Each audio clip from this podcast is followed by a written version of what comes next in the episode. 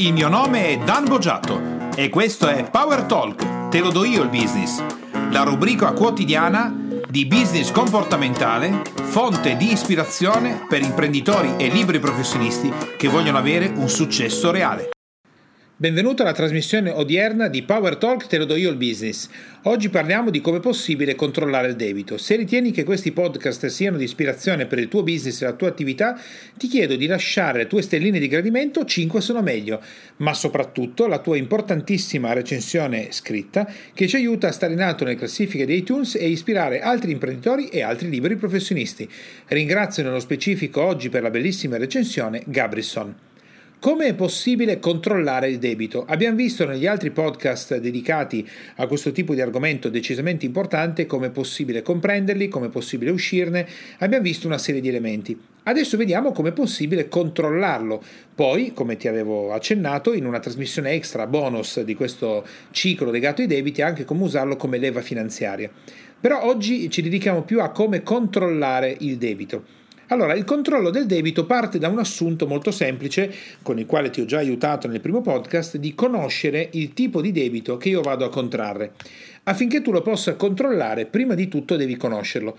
Ti faccio un esempio diverso. Affinché tu possa controllare un animale, che fosse un cane, un gatto, un leone, una tigre, un orso, devi conoscere che quel tipo di animale ha un comportamento diverso, ha una biologia differente, ha una psicologia differente da tutti gli altri animali. Allora, cominciamo da, a trattare in queste trasmissioni, come abbiamo visto, il controllo su quegli elementi che abbiamo già sviscerato negli altri incontri. Quindi parliamo del mutuo, parliamo del fido, parliamo della carta di credito e poi parliamo anche del finanziamento. Parliamo di quello più semplice, come si fa a controllare la carta di credito. La carta di credito a livello comportamentale è estremamente pericolosa. Perché è pericolosa? È pericolosa perché ti consente di spendere soldi che non hai. Questo è un punto sul quale devi fare molta attenzione.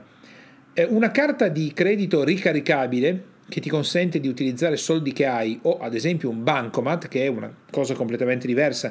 Ad esempio negli Stati Uniti d'America c'è una differenza sostanziale ovviamente fra la carta di debito e la carta di credito.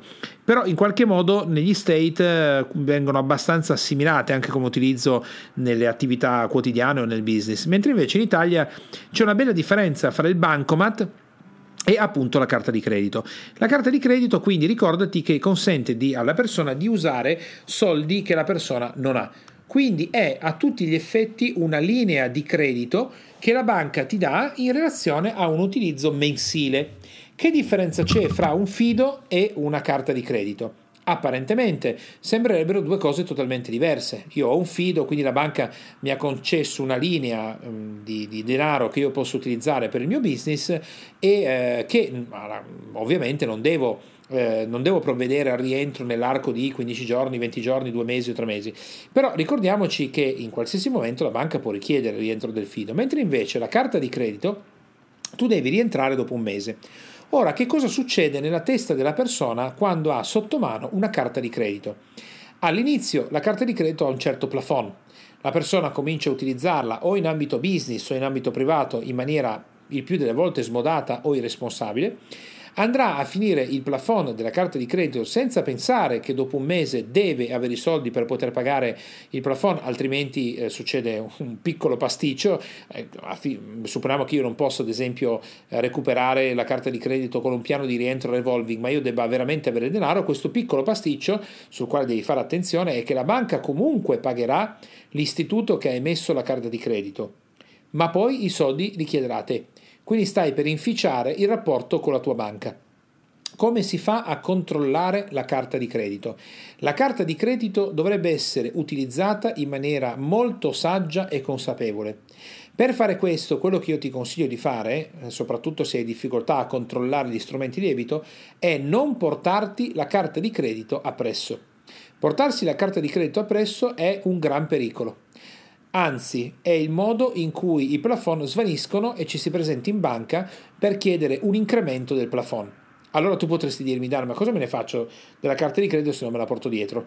Eh, e appunto ti sto dicendo, il controllo della carta di credito parte proprio dall'utilizzo di strumenti che ti permettono di non rimanere una persona che si comporta in maniera inconsapevole rispetto all'utilizzo dello stesso. Se tu sei una persona che sta utilizzando la carta di credito per quello che deve essere utilizzata, quindi tu hai un plafond di 10.000 euro e quei 10.000 euro sul conto ce li hai, li spendi e quando arriverà il 10 o il 25 del mese loro ti prenderanno i soldi che tu hai speso ma che sono tuoi, nessun problema. Se invece stai utilizzando soldi che non hai, allora lo strumento di controllo migliore che puoi avere, ti ripeto, è quello di non portare la carta di credito con te, ma di tenerla in un luogo separato e di utilizzarlo solo ed esclusivamente in determinate circostanze. L'incremento del plafond e l'apertura di nuove linee di credito sulla carta di credito diventa una disgrazia per il professionista e per l'imprenditore che la sta gestendo male. Questo è il modo più semplice per gestire la carta di credito. Parliamo oggi del fido allora. Come facciamo a gestire un fido? Il fido, come ti ho insegnato nel primo podcast, è una, un atto di fiducia che la banca fa verso di te, dandoti la possibilità di scendere in rosso sul conto per un eh, determinato periodo di tempo. Infatti si chiama anche scoperto di conto. Questo scoperto di conto però prevederebbe tecnicamente un rientro entro un certo tempo, ma le banche ovviamente sanno benissimo quello che fanno e sanno che più, tanto più ti danno una linea di credito, tanto più aumentano il fido e tanto più tu, sottoposto magari ad alcune difficoltà o semplicemente perché vuoi ampliare alcune cose che avresti voluto fare con la tua azienda, magari comprare di nuovi macchinari, eh, venderti che invest- facendo quell'investimento potrai ottenere determinati risultati, vai in rosso. Ci sono alcune aziende che hanno il conto in rosso con il fido da anni e anni e anni e lavorano solo ed esclusivamente in rosso. Come si fa a gestire con attenzione il fido in relazione alla tua azienda? Beh, innanzitutto supponiamo che tu abbia un buon rating con la tua azienda, questo lo vedremo nella prossima trasmissione con eh, come utilizzarlo come leva finanziaria, come utilizzare i debiti come leva finanziaria. E eh, in merito a questo, eh, se tu hai un buon rapporto con la banca, ti consiglio di aprire più di un conto. Il conto dove operi costantemente, dove eh, metti il denaro, paghi i fornitori, ricevi gli incassi dei clienti, fai in modo che non sia il conto con la linea di fido e lo scoperto. La linea di fido e lo scoperto collegala a un conto separato da quello dell'operatività quotidiana. Perché ti dico di fare questo? Perché nel momento in cui tu devi accedere a un conto che normalmente non utilizzi per fare un'operazione, avrai dato l'impulso al tuo cervello di dover mettere in sesto una procedura di tipo psicologico, mentale, razionale, tutto il resto, in cui tu ti devi chiedere perché stai facendo questo tipo di operazione, perché stai mettendo in campo un'azione che porterà ad utilizzare denaro che non è tuo. Perché ti dico questo? Perché psicologicamente il fido è ancora peggio della carta di credito. Mentre la carta di credito può raggiungere plafond so, 5.000, 10.000, 15.000, poi diventa difficile che gli istituti di credito ti eroghino una, una, linea così importante, tranne che ad esempio tu abbia l'American Express, la Centurion, la, la Black, no? Mentre invece per quanto riguarda il fido bancario, eh, anche aziende di medio-piccolo o piccole possono arrivare ad avere una linea di credito decisamente importante, parliamo magari di 100.000 euro, 200.000 euro, anche se sono piccole aziende. Quindi è molto importante tenere separati eh, questo tipo di conti. L'altra cosa alla quale devi fare attenzione, errore che fanno molti imprenditori e professionisti, utilizzano più fidi di più banche, quindi non tendono a tenere la sommatoria di quanto è la loro reale esposizione, ma tendono a, eh, ad avere più banche per non capitalizzare, per non sommare tutte le esposizioni debitorie che hanno in questo momento. Questa è una pessima mossa perché a livello psicologico la mente che cosa farà? Separerà i borsellini nella mente, quindi quello è con la banca X, quello è con la banca Y, in realtà non sono così esposto.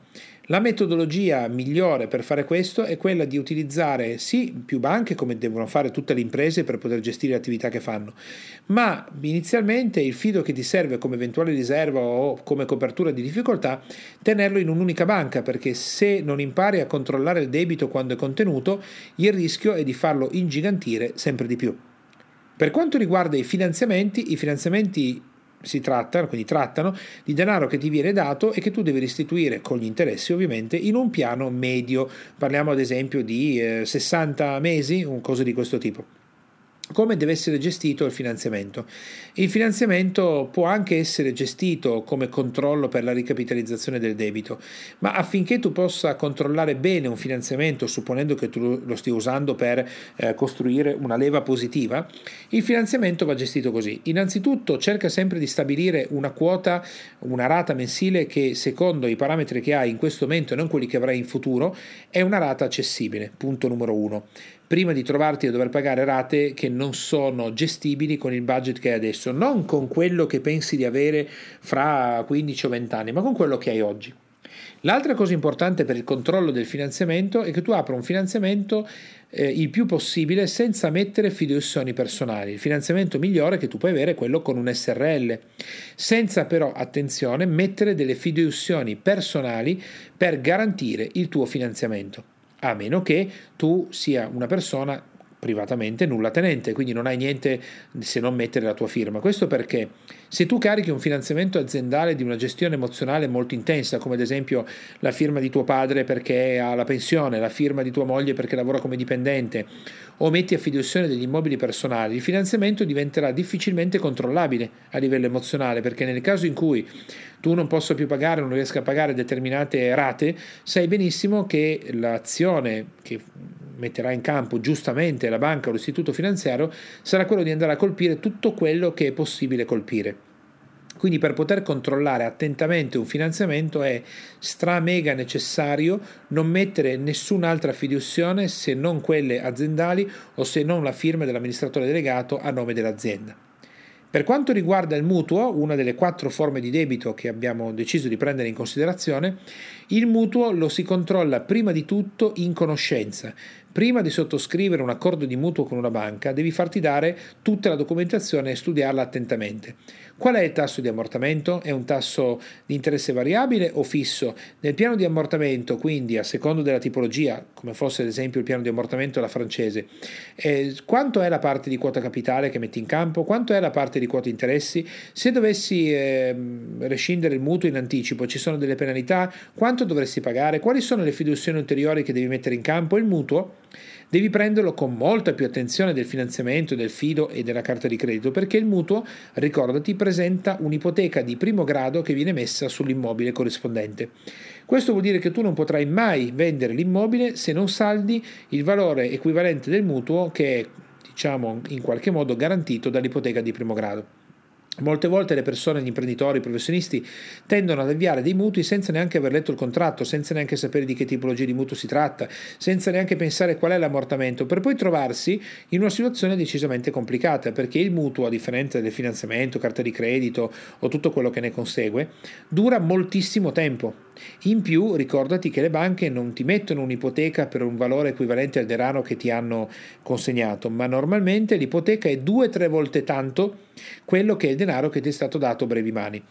Cosa significa questo? Fai molta attenzione. Significa che nel caso in cui dovesse essere messo all'asta l'immobile che è stato garantito di ipoteca, a te hanno dato 100.000 euro e l'immobile messo in astra stragiudiziale eh, ne riprendono 30, tu in realtà non devi dare solo i 70, ma loro vanno a copertura anche degli interessi fino alla concorrenza di quello che è la cifra massima che si sono garantiti. Quindi come puoi comprendere, se hai lasciato anche delle fiduzioni, delle firme di altre persone, sono veramente dei pasticci. Nel momento in cui tu utilizzi le strategie che io ti insegnato nel podcast numero 3, che è quello di come è possibile uscire dai debiti, se tu fai un nuovo mutuo, un nuovo finanziamento, una nuova fiduzione, cerca di togliere le firme delle persone che non sono inerenti alla società. Avevi fatto firmare tua mamma, avevi fatto firmare tuo padre, avevi fatto firmare tua moglie, fai in modo che nel nuovo mutuo queste firme non siano presenti, perché anche qui se tu aggiungi un carico emozionale al mutuo decisamente importante che coinvolge persone della tua famiglia o persone a te vicine o care, non riuscirai a controllare la situazione in maniera logico-cognitiva come invece dovresti fare. Ti faccio un esempio. Se tu hai un mutuo che hai eh, caricato su un capannone e logicamente quel capannone ti costa di più tenerlo in piedi che venderlo e non ti interessa niente fare una cosa di questo tipo, potresti semplicemente decidere di vendere il capannone o addirittura non pagare il mutuo e lasciare che vada in astra, in astra tranquillamente. Ma se il mutuo che tu hai fatto è ad esempio un mutuo eh, che hai realizzato per ristrutturazione sulla casa che ti hanno lasciato i tuoi genitori, e lì il carico emozionale diventa decisamente importante. Tieni conto che in Italia il 95%, 94% degli italiani è proprietario della propria casa, quindi di solito il mutuo ha un carico emozionale immenso e molto molto molto importante. Ricordati che per controllare bene quindi il mutuo è importante che tu, il più possibile, non vada a costruire debiti, e parliamo di debiti legati al mutuo e tutto il resto, che eh, coinvolgono cariche emozionali che sono superiori a quello che tu puoi gestire.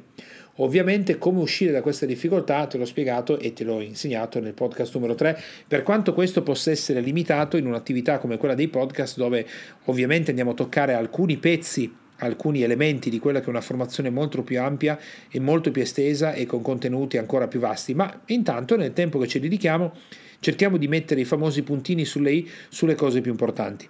Bene, oggi abbiamo visto alcuni elementi di come è possibile controllare quattro strumenti di debito importanti. Nel prossimo podcast dedicato, quindi quello extra che faccio in relazione al debito, invece vediamo come è possibile utilizzare come leva finanziaria il debito e farlo diventare positivo.